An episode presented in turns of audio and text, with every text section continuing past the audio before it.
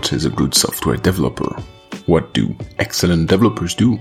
There are probably as many answers to these questions as developers in the world. So let's ask veterans and newcomers what their story look like. Let's learn directly from them. Welcome to Developer's Journey.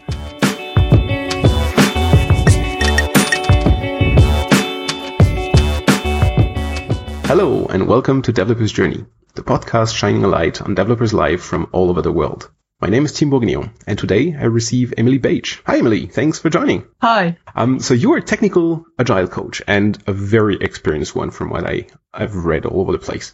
In your career, you have embodied pretty much all the positions our industry has to offer and built a polyglot baggage that definitely makes me blush. From Python to Scala and to Ruby to C++, you are the author of the Coding Dojo Handbook and a few video classes on Pluralsight. And you also regularly speak at international conferences and um, recently on panels as well with none other than Robert C. Martin, very recently. I'm thrilled to hear your story today. So tell us, what are the, the forks, the bumps, the roadblocks, the challenges, um, and of course the successes, all the things that led to you being in such an interesting position today? I'm delighted to be here and thank you for asking me to tell my story a little bit. Um, I was really interested to, about the theme of your podcast, um, that this idea of that people could find out um, from from me where I've come from and, and, how I got to where I am. So I think there's a couple of really interesting things about my career that I, I wanted to talk about. Um, one is that I've uh, moved cultures. I grew up in the uh, the UK, and now I live in Sweden, and I've had most of my career here in Sweden. And the other interesting thing, I, I, I guess, is that I'm a, a woman in a man-dominated industry, and uh, that's thrown up some challenges as well. So uh, I wanted to uh, tell you a bit about my background because I, I, am from the UK. I grew up near to Oxford, and I went to university in Cambridge. Um, I did very well at school. I uh, studied very hard, actually. Um, and I focused on uh, sciences, physics. Um, I I can boast a little bit here. Actually, I got the highest grade of anyone who took the A level physics exam that I took. So I was one of the best in the country when I was 18. Um, and then I went to Cambridge and I studied natural sciences and I took some courses on computer science and programming. And um, I discovered when I went into those courses that I was one of the only women in the room. Um, there were a few of us, but not many. And almost all the men who were there had been programming on their home computers since they were uh, quite young. And I had no, no programming experience basically. Um, we had had a computer when I was growing up, but it was mostly my brother who uh, played with it. So um, I found myself uh, thrown into a world where I was uh, in the minority and I didn't have the experience that my peers had, and I struggled. Um, but I worked hard and I um, got a degree in the end in um, engineering. And um, during my time at university, I also uh, met uh, my husband, Jeff, and he has been a huge influence on my career. So I have to talk about him as well. So um, Jeff is has was one of these people who's been programming since he was uh, a child, and he was very good at it. When he came out into the workplace, I got a job a year before me. And so I kind of learned from him a little bit, really. I, I kind of looking around for myself, looking for a job.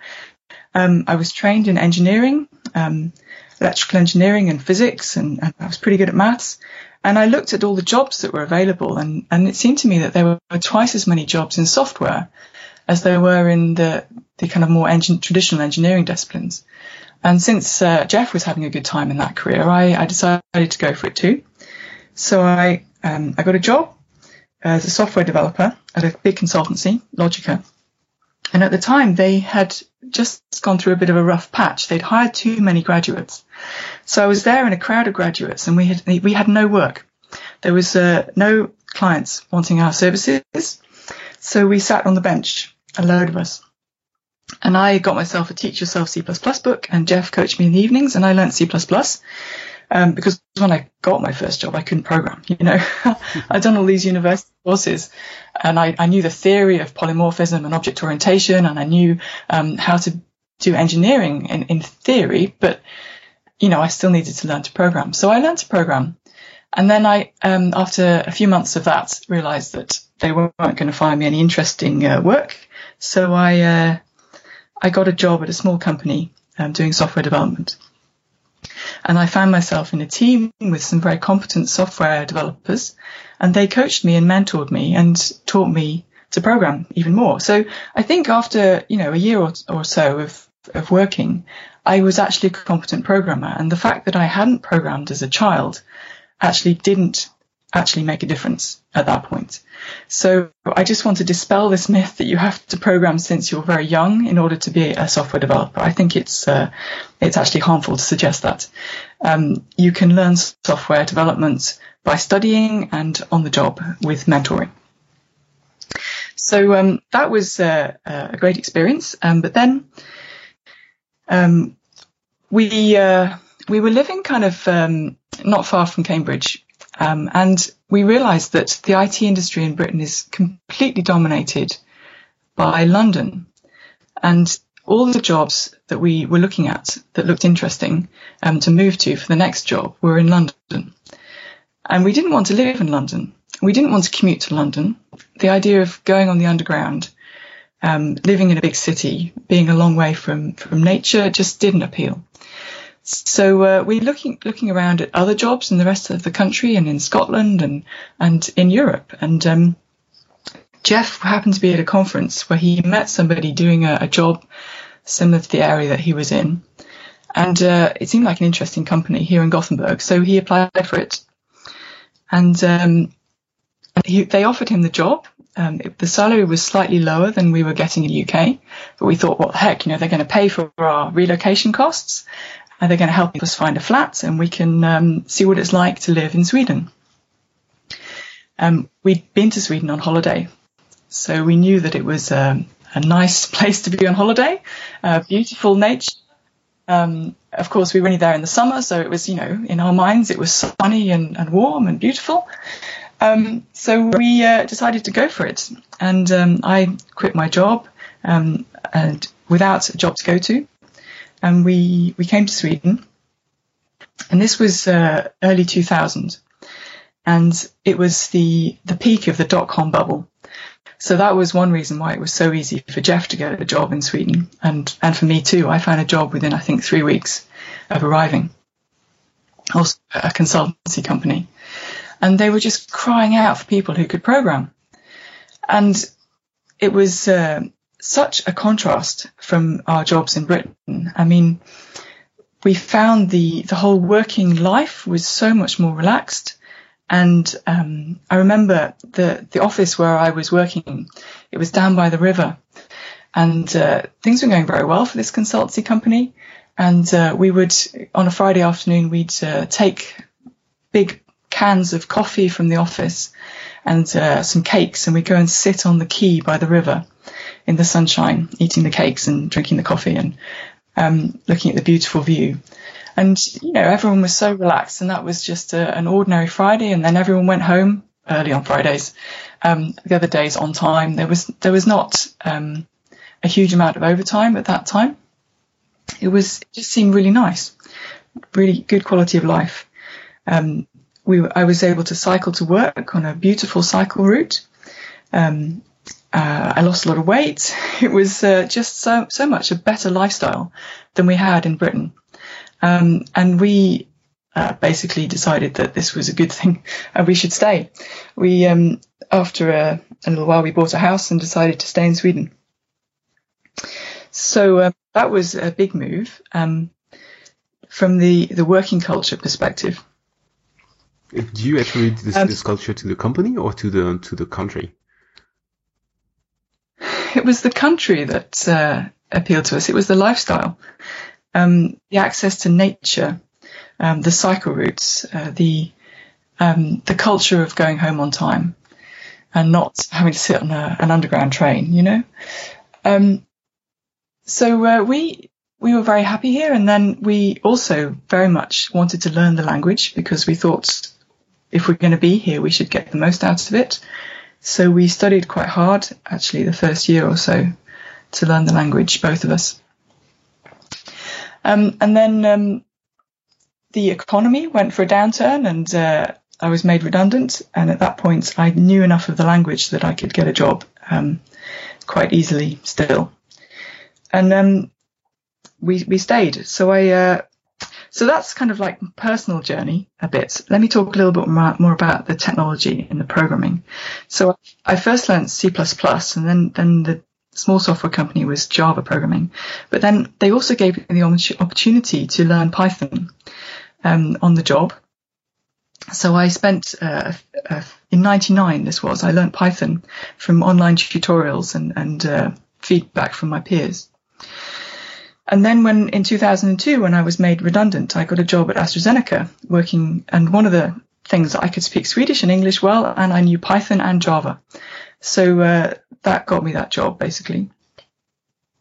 Because I was working on the uh, Python system uh, for computational chemistry, and it was uh, really ahead of its time. AstraZeneca had the resources to buy a huge compute grid, so we had um, at the time a very large uh, computing resource for um, doing heavy calculations and machine learning.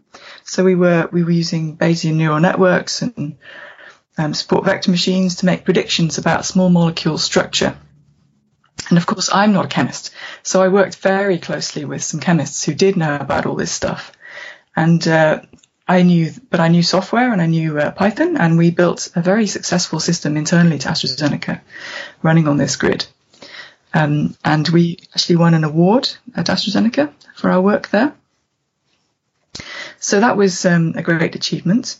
Um, actually, I do. The thing is, I also um, at that point I, I uh, had my first child, and I remember um, receiving the award. I was there with my two-month-old baby um, I'd just come into the office specially to receive the award, and I was sitting on the, the front row, um, breastfeeding my baby, and uh, and then I handed the baby to my uh, manager uh, to hold while I went up onto the stage to shake hands with the uh, CTO and get the award.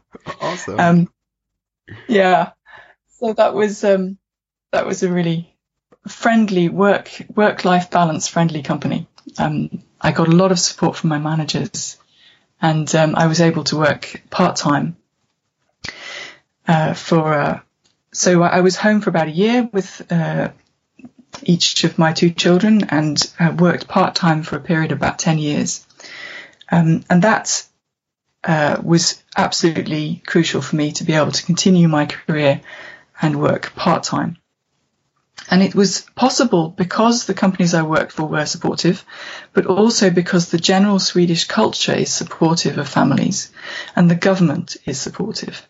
So the politics of Sweden is that you get a lot of paid parental leave, um, and it's expected that you take it.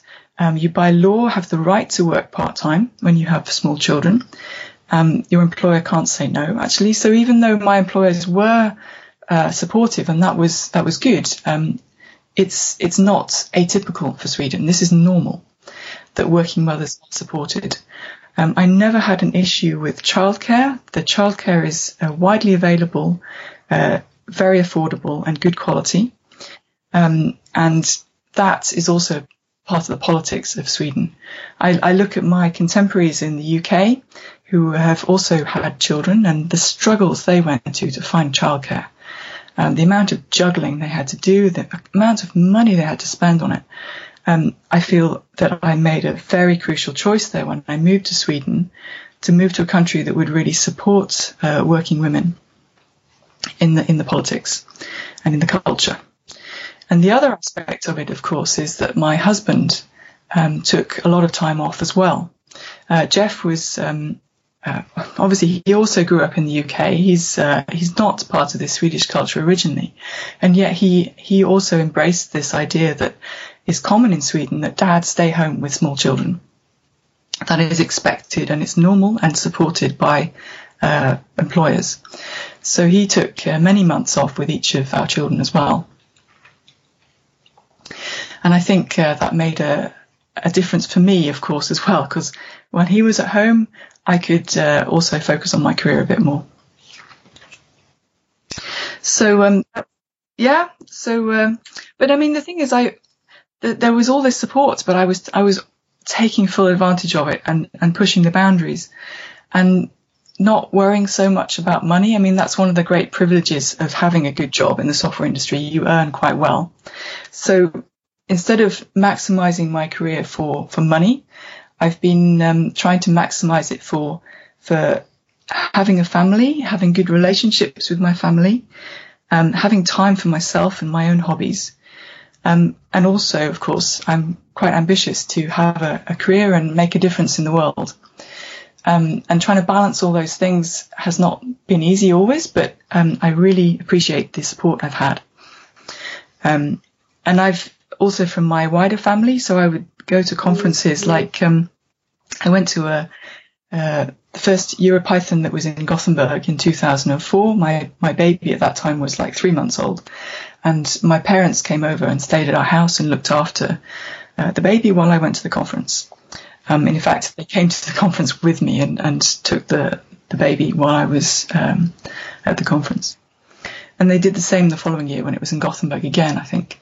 And generally, I've I've been to a lot of conferences with Jeff and taking the children with us and bringing family members and people to look after the children. Um, because I found that going to conferences has been a really, really important part of my career. Um, and it's, uh, yeah, so I want to mention um, the XP conference in 2002. It was in Sardinia. And um, 2002 was just when the economy went down in Sweden and I lost my job. So my employer didn't pay for it, but Jeff's employer did pay for him to go. So I uh, paid my own plane tickets and my own conference tickets and stayed in his hotel room.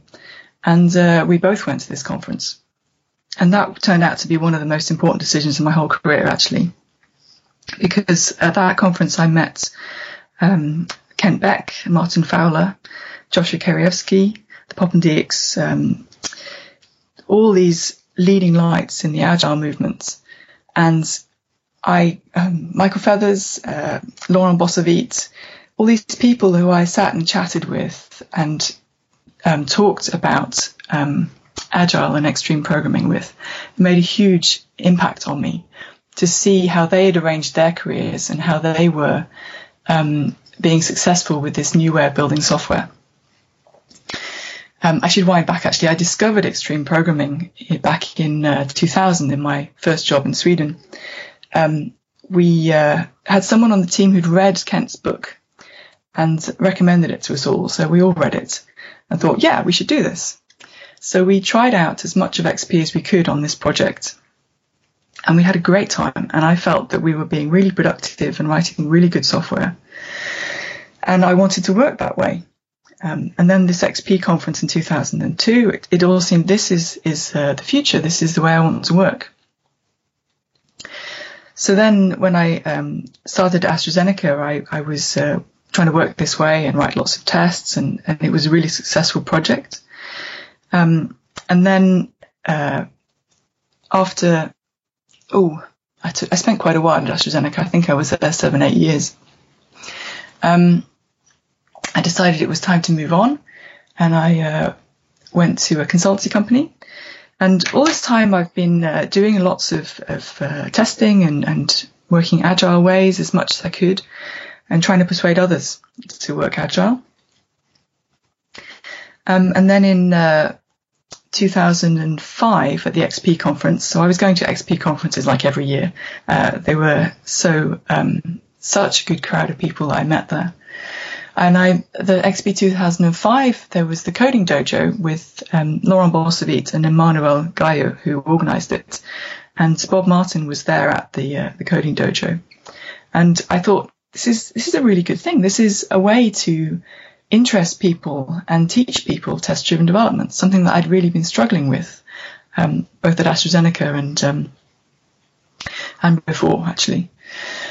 So I decided that I should learn how to do this technique. So I persuaded AstraZeneca to um, hire Laurent and bring him to Sweden uh, for a two-day workshop with my team and some other people.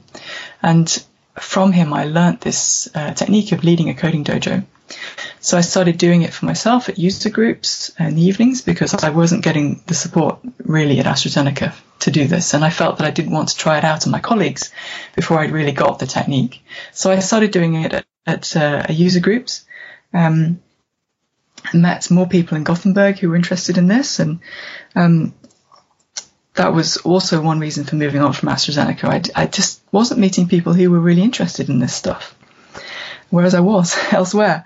So I, I moved on, and then um, after a couple of years at a consultancy company, I, I worked at uh, moved to a small boutique company doing Ruby developments, and further increased my skills at, at uh, TDD because they were they were pairing everything. They were doing loads of um, tests. And then I went solo and went uh, founded my own company, and that's um, that gave me a huge amount of freedom. Actually, that was 2010, um, and my children were quite small at the time, and I was still working part time. And uh, having my own company seemed very attractive because I could completely control my hours and which clients I took and I could also devote a lot of time to uh, studying and improving my skills and writing my book. So at that point, I felt I knew enough about coding dojos to write a book about it. So during this time, I was earning very little. Actually, Jeff was supporting me. Um, I that's a huge privilege I had that um, my husband supported me in that. So I wrote my book, I did my Pluralsight courses, um, I took some consulting work as well, started running coding dojos in companies, uh, training software developers on work time and uh, making some money off of that. So that was that was a good time, but after a while I realized that actually um, being on my own in my own company it was it was good from some points of view, the flexibility, uh, the hours I could choose, but actually I wasn't making much money, and I felt that I would I was ready to dive into being in a team again. I, I really missed having colleagues. Um, so at that point, I, I, got a job at Pagero, uh, working in a, a, architecture team, and I worked on the um, automated testing for their product. They were just migrating to microservices. So it was really exciting technologies. That was one thing that really attracted me to work there. And uh, so we, um, this was 2013. Uh, microservices was pretty new. We were what, the first company in Sweden to deploy in production with Docker. Um, so I learned a lot of new exciting technologies there. We learned, learned Scala. The, the company really invested in us. Um, everyone in the IT department um, got paid time to learn Scala and to do an online course, um, which was brilliant. So uh, I really um, liked working there, and I stayed a few years. But then I, I started getting itchy feet again. Um, I think actually I probably should be a consultant. I I like uh, meeting new people and new teams and working with different things. So I went back to consultancy and I joined Praqma. And uh, Praqma is uh, my current employer. It's um, originally from Denmark, consultancy specializing in continuous delivery and DevOps. And um, also with a vision that, that people should learn things on work time. We have uh, time allocated for that. We have inter- conferences, internal conferences, and also conferences where we invite external speakers and external participants, and we have sponsors. You know, it's a big, you know, conference. So um, that's uh, been brilliant, actually. I've um, really enjoyed working at Praqma and having colleagues who are also enthusiastic about learning and improving. Um, and that's uh, been a continuation, I guess, of, of the theme. Um, I should also talk about technical agile coaching, which is what I'm doing now. Um, so I was I've been speaking at conferences for, for many years now, and uh, after my book, um, that kind of took off, and I've um, been traveling around Europe mostly. And uh, I met along my travels Llewellyn Falco, who is uh, also a very technical um, conference speaker and uh, invents tools and does um, he's, he's invented approval testing. And that was the, the real connection point actually, because um, my husband Jeff invented a testing tool uh, called Text to Test, uh, and he um, back in like 2002, 2003 time, we were speaking about that at the XP conference, and that's one thing that we've we've spoken about a lot because I've I've used it um, uh, over the years, And it's a style of, of testing which is a little different from unit testing. And Llewellyn had named it approval testing. And the more we learned about his tool, we realized it was the same technique. And it was a different tool that he was, he'd invented compared with what Jeff had invented, but it was the same basic principles. So uh, that was very exciting to meet Llewellyn and discover so much overlap between what he knew and what we knew. And um, that led to me getting an invite to go and join Llewellyn at his uh, client uh, last March. So Llewellyn um, had me fly over to the US, and I don't generally travel outside Europe. So this was a um, a big thing for me to actually travel for this. And I spent two weeks in the US, and I worked with Llewellyn closely at his clients, and saw the way that he was he was coaching. And I thought that it was um, really good what he was doing. He seemed to be picked up on a lot of ideas that I'd seen milling around and, and coalesced it into a, a, coaching format that really was working. I could see that uh, the, the, developers he was working with were learning techniques like refactoring, um, testing, uh, clean design, and even uh, beginning to do test-driven development. So I've been going around for years teaching test-driven development and uh, doing coding dojos. And I've always found that people can learn the theory and they can get good at katas, but then there's always this gap between that and the production code.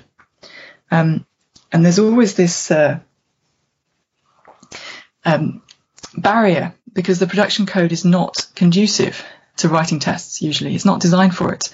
And there's a huge amount of um, history there, which is hard to overcome when you want to start working test driven.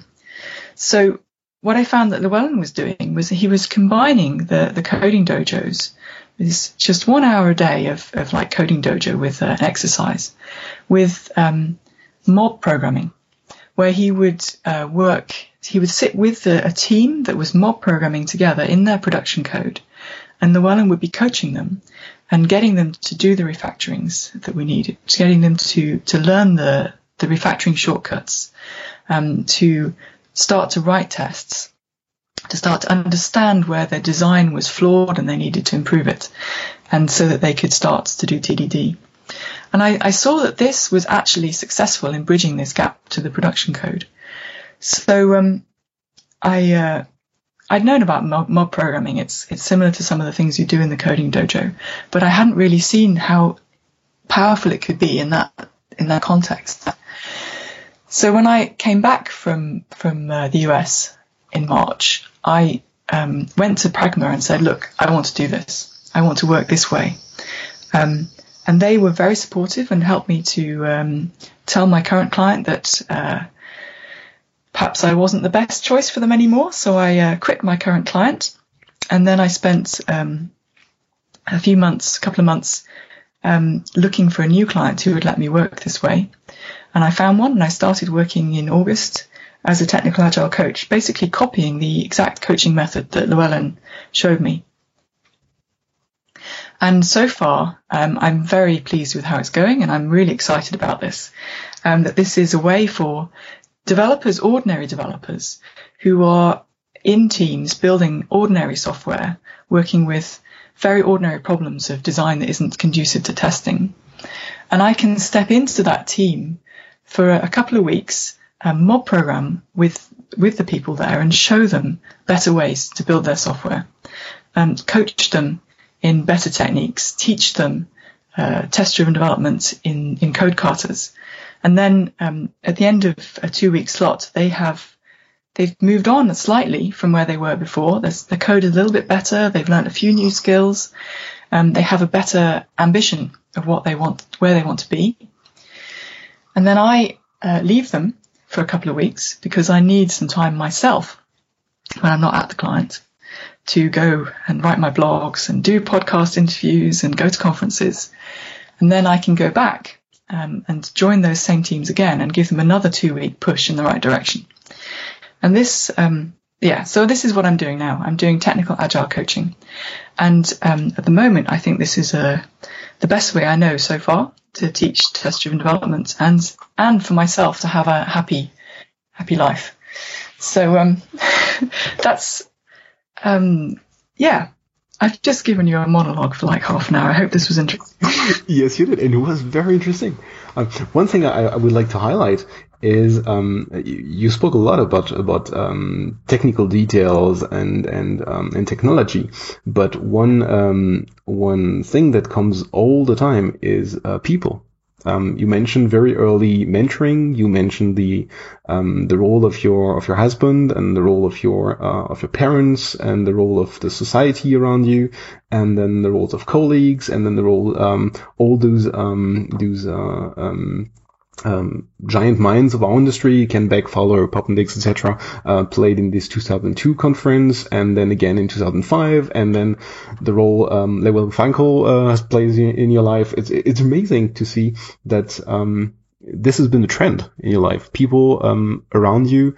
Um, um, giving you different hin- um, hints and, and, and ideas and, and you reacting on this. I, I found it fascinating. Um, this is is really nice to see. Thank you for that. Um, yes, I, I owe a great debt to all of these people. Um, and I'm really pleased that to have met them and to have studied their work and, and read the stuff they've written. And I do encourage, um, yeah, I've, I've, uh, I want to encourage people to read and to, uh, to learn from, from other people in this industry.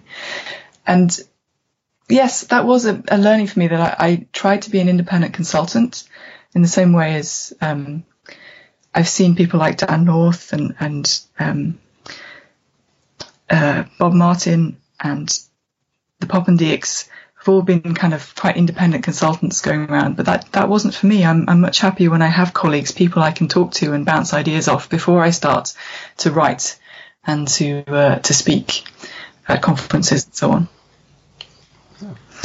Yeah. Fascinating. Fascinating. um, we're kind of reaching the end of the time box already, but uh, there's one question I would I would like to ask you. Um, if if you were to hire someone, or if you were searching for a colleague, or or, or if you were searching for um, uh, people or colleagues with uh, with potential, what you what would you be um, looking for? Um, kind of of traits or skills or uh, mindset. Well, it's it's good that you asked this because Praqma is hiring.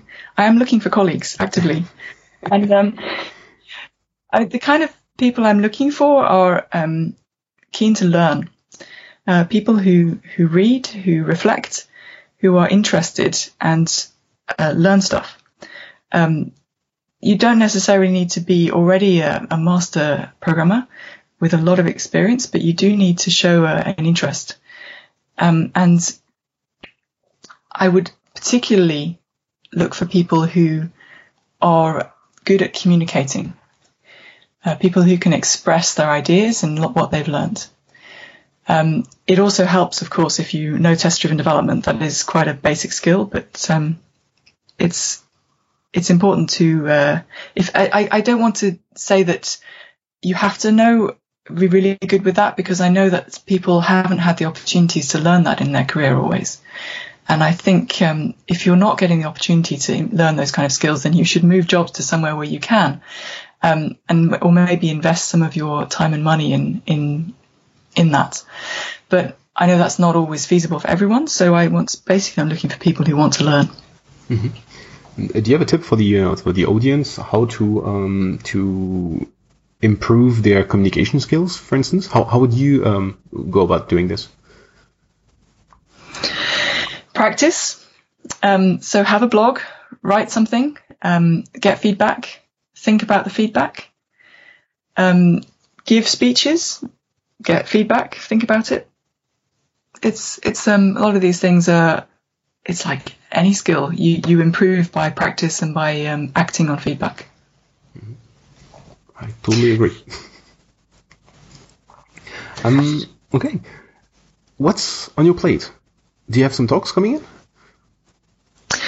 Uh, yeah, so I, I speak at quite a lot of conferences. Um, and coming up, I've got Internetdagarna in Stockholm in November. Um, I hopefully I'm going to be at the Craft conference next May in, in Budapest. Um, other than that, I haven't got anything actually in my calendar, but I'm sure I will be speaking at other conferences. Um, what I'm doing a lot of at the moment is writing blog posts, and they are appearing on Praqma's company blog at the moment. And then a few months later, I, I copy them onto my personal blog, which is Coding is Like Cooking. And uh, I'm probably going to write quite a few blog posts in the upcoming months, so do watch out for them. I'm on Twitter, and I always tweet when I write, write a blog, so following me there is a way to, to get information on that. Is Twitter the, the best um, way to get a reach on you? Yes, do get me on Twitter. I spend a lot of time on Twitter, probably more than I should. Um, otherwise, I've also want to highlight my uh, GitHub page. Um, on GitHub, I have a lot of exercises uh, that you can download for free to help you to learn TDD. And uh, they're in, available in lots of different languages. And if you download it and like the exercise and discover it's not available in the language that you want to do it in, I am delighted to receive pull requests with translations. Um, that's a real benefit for me and makes it worthwhile me putting these exercises out there is I get pull requests with translations and improvements. So uh, do have a look at my GitHub page as well. I'm Emily Bache on GitHub and Emily Bache on Twitter as well. I will add all the links to the show notes. Well, did Thanks. we forget any topic? I think I talked a lot about the two things I wanted to talk about the um, changing cultures and the benefits that had for my career, particularly as a woman, and um, just to encourage anyone, uh, particularly from minor- minority, that you can be successful in this business even if you didn't start programming when you were like 12. Um, and it's uh, it's not about that. Awesome. Well, Emily, thank you very much. This has been Developer's Journey, and we'll see each other in two weeks. Bye bye.